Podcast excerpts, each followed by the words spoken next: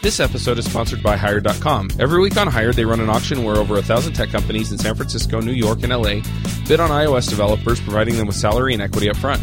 The average iOS developer gets an average of 5 to 15 introductory offers and an average salary offer of $130,000 a year. Users can either accept an offer and go right into interviewing with the company or deny them without any continuing obligations.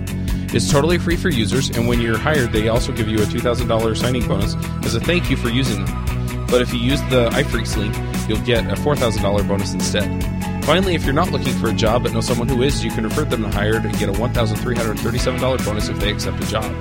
Go sign up at hired.com slash iPhreaks. Hey everybody, and welcome to episode 120 of the iPhreak Show. This week on our panel we have Andrew Madsen, Alondo Brewington.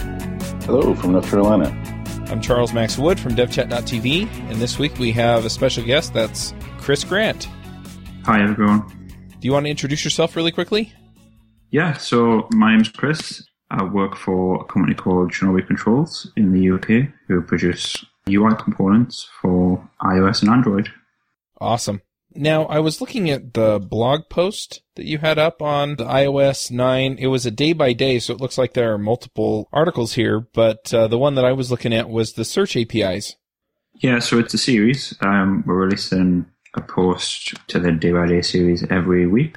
We've released nine so far, I believe, and there's at least four or five more coming. So if you're interested, just go to the Shinobi Controls blog and you can subscribe to the blog posts, and they will each post just explains a new component from iOS 9, basically. Do you want to give us a quick overview on the search APIs? Yeah, sure. So in at WWDC this year, Apple introduced some new search API capability. Um, so that this is for integrating the Spotlight search results on your phone with your own application. So if you have an application that has searchable content you can list that in Spotlight. Whenever a user types in a search term, it'll query your search entries and it'll display in Spotlight, and then that creates a deep link into your app. There's three different ways to do this. Um, the first way is within NS user activity, um, and this is for things like the state that the user has previously been in in your app. Um, you can associate the, the states in your app with metadata, and then that'll come up in Siri suggestions which is another new feature of iOS 9. One of the others is Core Spotlight. So when you download some data into your app, um, you can index that data with Spotlight, and then that'll appear in search as well. And then there's also web search functionality. So if you have a website and that has, again, sort of searchable content, you can add metadata to your website. And Apple has its own crawling service now, so that Apple crawl your web URLs, so just like Google do for Google, and then you can index your website's searchable content in Spotlight as well. Um, so there's really the three different components. Yeah, that seems really interesting. So with the user activity, are you just pushing stuff into the index, or is there more to it than that? No, so the NS user activity is just pushing stuff into the index, as is Core Spotlight the web markup stuff allows apps that mirror their content on a website um, in the spotlight, basically. I know NS user activity was introduced in iOS 8 and in 10.10 for handoff, and it's the way you can make your iOS device hand off to a Mac app or whatever. So if you've already implemented that, say you've already you have a Mac app and an iOS app and you're doing handoff by publishing NS user activity in the iOS app, do you need to do anything extra now to support making the user activities searchable in Spotlight, or is that something you sort of get for free if you've already implemented handoff? I believe you get it for free, but you will want to associate metadata with that state as well. So previously you wouldn't have been associating like search terms with that state, but now you will want to do that so that the results are more accurate.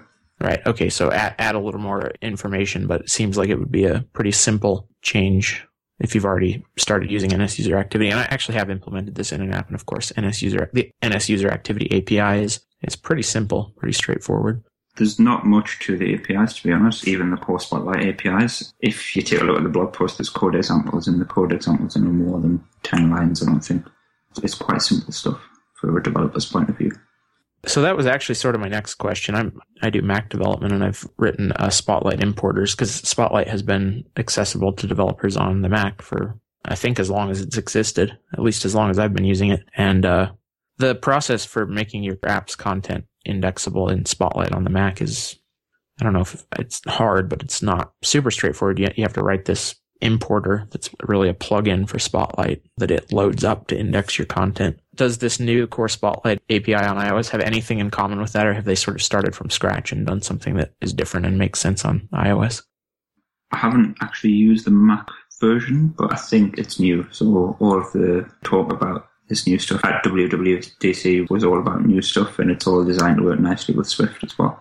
Um, so all, all you basically do is create an attribute set and then just index the attribute set, and you get a completion handler for that with any errors that occurred. It's quite simple stuff. When I'm looking at this, basically the functionality is is I swipe down on my home screen or you know on the index where it shows all the apps and then I type something in that I have told Core Spotlight is indexable and then it'll show whatever that is in the search results. Yeah, that's correct. Yeah. And does it show up under search APIs? Because I think that might be a little confusing for regular listeners. That's what your Um, screenshot shows. Yeah, that was just the name of the project. So that whatever Oh, your okay. project or whatever your app is called, that's the name that appears. It's split into sections. Okay, so I'll have a section for my awesome app. Yeah, correct. You mentioned there's this web markup part of this where you can actually have content on your website indexed in Spotlight. I'm kind of curious about that. What's the use case? And also, I mean, why do you think Apple's doing that? What's the benefit to users and, and how does that all work really? In terms of the use case, I guess there could be many, many use cases. It's basically just a way for Apple to provide better search results to, to a user. So the search result will have an image and you can give it things like a rating as well. And just loads of different metadata that you can provide. just means that instead of just getting a plain text web result in the search, you get something a little bit more useful. Well, one thing that I'm seeing here though is that it says it allows apps that mirror their content to a website to index their content on Spotlight. So not just anybody with a website can do this. It, you actually have to have an app that reflects that one way or the other. I think that is the case, yeah. Hmm. The whole point though, right, is that this content that's on Spotlight or that's on the web that Spotlight is able to index has to be available in your app as well, right? Somehow. Is that true? Yeah, so yeah, so if you had something like say if you had an IMDB app and you search for a film, it could display on the web or it could display in the IMDB app as well. Oh, I see. Basically, then if I look up some actor, or actress, or TV show or something, it'll show both. Correct, yeah. One thing that I did notice though was that it appears that you can actually have that work if you don't have the app installed. So if, if I don't have the IMDb app installed and I go search for Hugh Jackman or somebody, then it'll still show up in the search results even though I don't have the IMDb app installed, or do I have to have it installed on at least one of my devices? No, you, you don't have to have it installed, and I personally think that is the biggest benefit for this. Just to drive new app installs, I think that would be really, really big. So is that generally the idea then is that they tap that web result and it goes to the website and then I know IMDb does this. They actually have it so that they have a popover that says, do you want to keep using the web or do you want to download the app? Yeah, and you can even with that you can create deep links. So when you click use the app, then it will open what you search for, which is which is really useful, I think. Gotcha. So you have deep links that take you back into the app to that particular piece of content. Yeah. Hmm. That sort of brings me to my next question, which is obviously results in Spotlight are not that useful if they simply show up in a list and you can't really do anything else with them. And of course, the existing on iOS 8 or going back to whenever they add, added Spotlight, if you click on a result, something actually happens. So what happens when the user taps on a result that is Spotlight content in your app indexed with one of these three ways we've talked about? Again, it creates another deep link, and you'll be able to get that information when you when your app is opened, and you'll be able to do whatever you need to do to display the appropriate result inside of your app. How hard is that to implement? And I guess specifically, how does the deep linking stuff work? So what do you have to do to support these deep links into your app?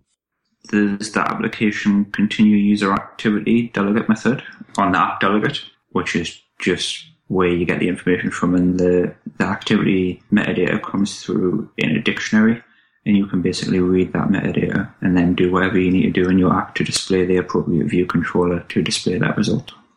Okay, and off the top of my head, I think that's the same as how you deal with handoff. Is that true, or am I remembering wrong? Yes, I think that's the same. Yeah, like I say, I, yeah, I haven't I haven't actually used handoff before, but from what I read, the API methods are the same. Yeah. Yeah, that's pretty cool.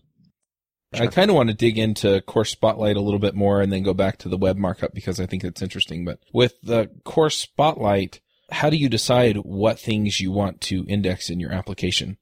Because obviously some things are just not going to be that useful to look up. Whereas other things, if you have some kind of directory or some other functionality in your application, that might be really handy to link through to. So do you have some good guidelines for saying index this, don't index that? I haven't actually seen any guidelines provided by Apple for that. I guess it's just, like you say, if you've got a directory of information, then you can index all of that. Um, if you're just indexing stuff that isn't relevant, then a user will never tap it. And there is a section in the documentation about being a good citizen. Um, so if you create a load of search results and save them into Core Spotlight, and the user never taps on those, um, your app will actually be downranked by Apple. So it really matters on sort of getting good search results that people will actually click rather than just spamming core Spotlight and then nobody ever clicking your results because it'll mean that your app is downranked and nobody will ever see your results. So is it just the search results that are downranked? It doesn't affect you in the App Store? Not in the App Store, but it will just affect your, your search results. Will appear below everything else, basically. Gotcha. In Spotlight. And then I'm assuming it looks like you can put an image on this, so I'm assuming that's a good idea because people are more likely to tap something that has the image. I am wondering, does it default to the app's image if you don't hand it one? Like you have this example on here with Ray and Becky, and they've got different images for the different people. If you don't pass one through, just no image displays. I actually okay. wrote this blog when beta 1 was out, and there was a bug where if you specified an image, it just didn't work, which was quite annoying. I spent ages trying to figure out why that was, but yeah, it was just a bug with beta one. And yeah, just if you don't display an image, then nothing is there basically. It doesn't display your app icon or anything like that. Have you actually implemented this? I guess for your day job, you work on components, right? Not apps, or is that not true? Yeah, that's correct. But I did implement it, and there is a the source code is on GitHub, so you can download it and play around with it. You can find that, a link to that in the blog post. Oh, cool. The blog post only has the core Spotlight code in though, so the NS user activity couldn't really think of a way to fit that into the app. And it was quite simple anyway, so the documentation is really simple for that. And then the web content, I didn't want to have to create a website and have Apple index it and wait for that to happen. So yeah, I just focused on the core Spotlight stuff in the code. I'm looking at it now. It's nice and simple. It's easy to follow, and well, it makes me happy because these APIs really do look pretty easy to deal with. Most of the code in that blog post is setting up the data, parsing the data, and then displaying some basic UI. And the, the Spotlight stuff is only a few lines. Okay, so I wanted to take a, a, bit of a step back as someone who's not really used a lot of the NS user activity features or handoff in iOS 8. Um, what are some prevalent use cases that you're seeing that people are going to be able to sort of take advantage of with the introduction of this API?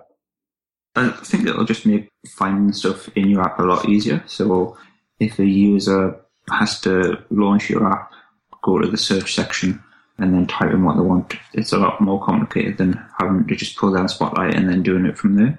And it means if the user doesn't know which app can display this kind of information, they can just pull it down and search for it. And I think that's really going to help with engagement rates and install rates as well. Yeah, that's kind of what I was thinking is just you know, if you're looking for your friend, you know, let's say that I have Alondo as a contact in Skype and I also have him as a contact in my phone. I have him on Twitter and I have him in a few other places. So if I do a search for Alondo, then it'll give me all of those different options. And so it'll show your Twitter account, it'll show your phone number, it'll show your email, it'll show, you know, and so then I have all of these different ways of communicating with you, Alondo, by doing a search for your name and okay. it'll take me into the correct context for that. I can see that as being a very handy way of managing things. Okay. I really want to dig into this uh, web content stuff. I, most of my work is web development. I do a little bit of mobile, but I do a lot of web stuff. And one thing that occurs to me is, so adding support for universal links, I'm just browsing the documentation is you create an Apple app site association file that contains JSON that tells it which URLs your app can handle. And that way it can make that association. However, so once you have an app in the app store, then it gets indexed and then you don't need the app installed after that. Yeah, I believe it uses the market and, and support URLs to find out where to index. And there is a tool as well which lets you validate whatever's on your website before you submit your app. Um, so you can check that the metadata for this kind of thing is all valid. You know, I have several podcasts. Between all the shows, we've probably recorded pretty close to 800 ish episodes of different podcasts and different things. And so I'm wondering if I could get away with submitting an app to the App Store that has minimal functionality and yet has this Apple App Site Association set up. So it's all linked up to my web page. And then essentially I get search capabilities for free. So if somebody gets in and searches for, you know, JavaScript or, you know, they search for iOS or they search for iOS 9 search functionality, it would pull up this episode even though I don't necessarily have that information showing in my app yet. I'm not sure on that. I'm not sure how Apple would see that from a review point of view, but certainly you could try and do that. And I think even if the app did have some functionality, then that would probably be okay. I mean, it's definitely a discoverability thing that I think, you know, could pay off for content creators. Yeah, definitely. So I think that's the big thing about this is discoverability and it's being able to find things that the user seen in previous iOS versions. Is there anything about this new functionality in iOS 9 that's missing that you'd like to see in a future version? Sometimes an API comes out and you just kind of really quickly can understand its shortcomings and hope that they're going to have something in iOS 10 to address them. Is this pretty complete or do you think they're going to continue working on this? So in terms of core Spotlight, there's, there's not much that I think you could add. I mean, Spotlight itself is not that complicated in terms of from a user point of view. So you just want the results there and you can f- provide the metadata for that already. So the, the web content stuff, I'm, I'm not quite sure how that works. I haven't actually used that API yet, but it looks pretty complete from the documentation that I've read. There's, there's nothing that really stood out to me as being something that I thought, oh, it's, it's definitely missing that. It seemed pretty complete, to be honest. Well, that's good news.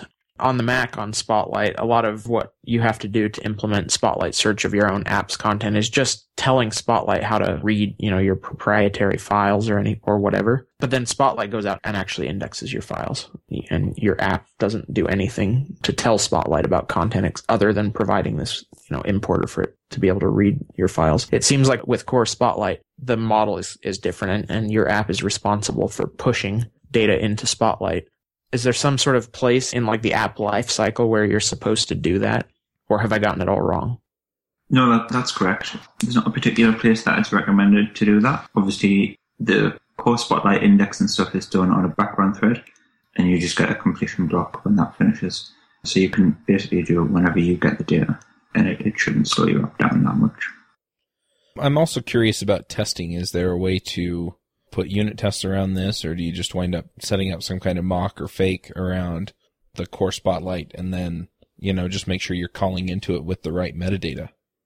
Yeah, I mean, that's probably the only testing that you can do, to be honest. There's not a lot of API to test, and the API that is there is Apple's API, and you probably don't want to be testing that. You can just assume that that works. Let's say that you are taking advantage of some of the other APIs that Apple provides. So I see here, and I'm just going to give another shout out to one of your day by day articles, and that is uh, the contacts framework. So let's say that you call into the contacts framework to get information and then you provide some other functionality or, you know, additional data for contacts in your app. Can you index on the information that you kind of share or pull from another service? Yeah, believe so. So you can index basically anything that you want. Like I said, it's important to be a good citizen because if no one taps your search results, then they'll get moved to the bottom. But yeah, it's basically up to you, and you can index anything that you want. Yeah, I was actually going to say I want to hear about Chris's work at Shinobi. Oh, there we go. Same here. yeah, I've just been working on the charts for the past year. Um, so we do iOS charts, um, and they're all high performance, um, running on OpenGL. And yeah, I'm just part of the development team who works on the charts, basically. I think this is pretty cool because I think most of us iOS developers work on apps, but I actually really enjoy working on libraries or APIs. Of course, there are people at, at Apple who work on APIs full time, but I don't think there are a whole lot of third party companies, non Apple companies that make their living doing libraries. So I think this is a pretty cool thing that you guys get to work on. And I sort of wonder what you think about being able to work on something that supports other developers this way rather than just apps.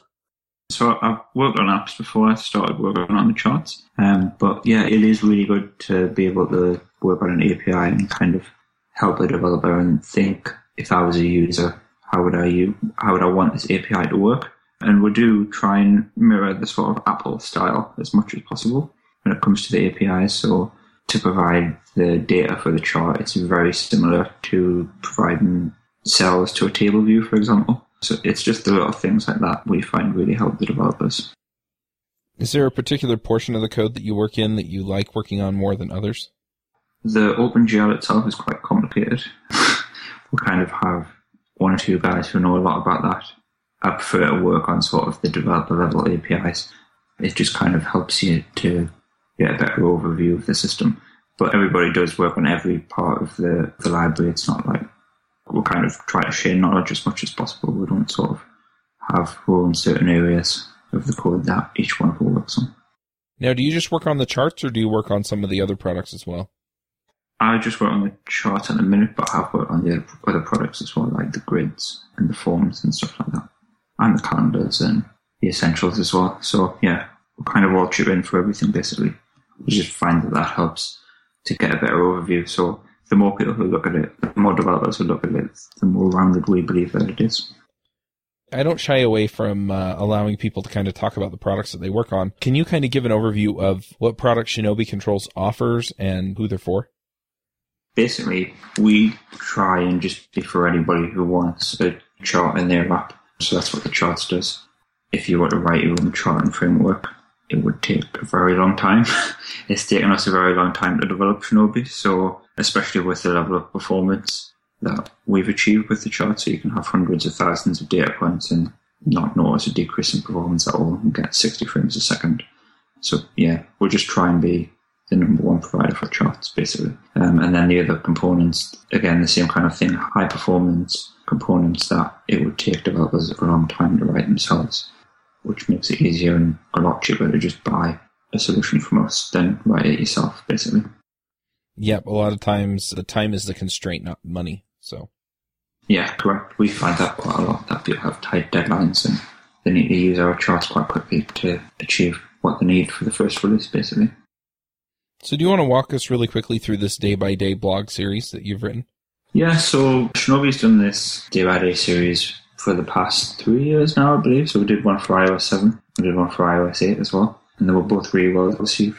Um, so I was approached and asked to do the iOS 9 one this year, and basically what it involved was me spending a lot of time watching all the videos from WWDC and kind of picking out the interesting parts that people would find useful and the parts that people would find difficult to implement themselves as well um, without an example and then going away um, and writing an article on each topic. So there's things like yeah, the search APIs, the user interface testing, the new storyboard references, stack views, new code coverage tools in Xcode, multitasking.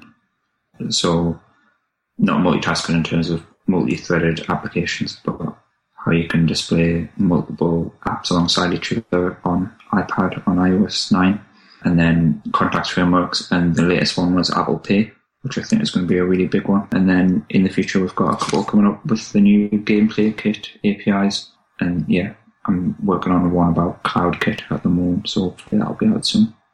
Um, so yeah, it's essentially just topics that developers would find useful to have an example for.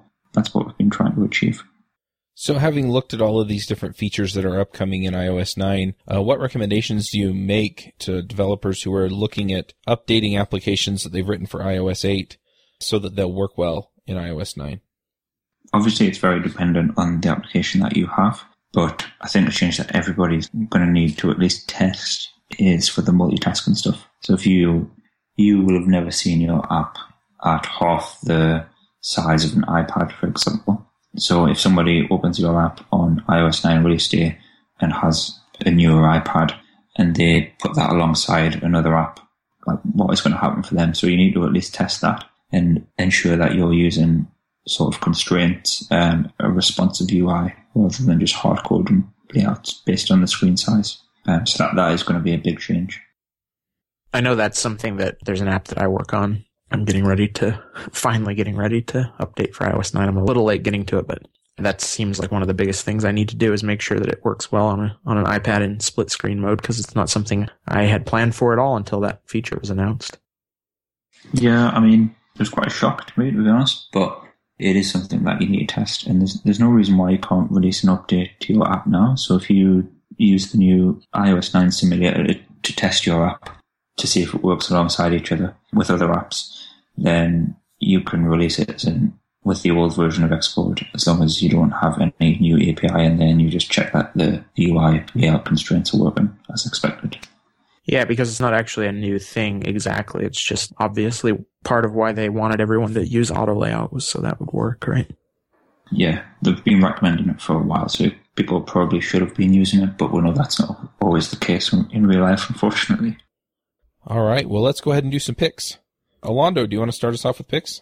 Sure. So I have one pick that's a general kind of thing. I participated in a hackathon past weekend, and uh, this is the third year that I've done it with uh, a couple of people from uh, friends of mine from the Greenville, South Carolina Cocoa Heads chapter, and uh, I highly recommend it. I mean, it was a great opportunity for me to sort of write in Swift, which I don't get to do on a daily basis at work because we're still doing Objective C. And so it was this total dedicated time. Uh, we built a watch app. So again, it was a great opportunity to explore sort of a new API. And if you have an opportunity to do something like that in your area, I highly recommend it. Not necessarily about winning or anything like that. I just think it's a good experience to have. So hackathons. The second pick is a tool that we've been using recently at work for communication called Flock. We were looking for a way to replace our email stand up, uh, which was just kind of getting a little harder to keep track of with a bunch of replies and updates and whatnot. But Flock actually allows us to sort of centralize all that information. Um, there is a mobile app, but there's a web page as well that allows us to update our statuses during the day and also just see what other people on the team are working on so we can sort of stay abreast of what's happening. So that is my second pick this week. Hey, Flock. All right. Andrew, do you have some picks for us? Yeah, I have two picks today. Neither of them is really iOS related at all, but uh, they're things that I think are cool, so I'm going to pick them anyway. The first one is when I was a kid, I played a game called Commander Keen that was quite a popular game on DOS made by id Software before they kind of just started only making shooting games. And anyway, there was this weird sequel for Commander Keen called Keen Dreams, and I can't remember the whole story, but it was sort of uh, published by a different company, and it was sort of like the odd one out in the game series. But that game, Keen Dreams, has been open sourced, so you can get the source code for the game on GitHub. And I have not actually tried to build it. It seems like it's a little bit of a process because it's written in Borland C++ or for Borland C++ 2.0, and yeah, it's probably a bit of work to get it working, but I just think it's cool that it's out there in open source. And then my second pick is a program called 123D Design. It's actually made by Autodesk, the company that makes AutoCAD, but it's free. I think they have some subscription option where you get cloud storage or something like that, but it's basically completely full featured even in the free version. And it's for doing 3D modeling, 3D design. And the reason I am picking it is because it's pretty easy to just pick up and get started, but it's not so limited that you can't do real stuff with it. And it's particularly got features that are cool for 3D printing, which is something I've been doing a little bit of lately. It's my, of the programs I've tried for doing this, and there are quite a few out there. This is the one that I like the best. So 123D designed by Autodesk. And those are my picks. Awesome.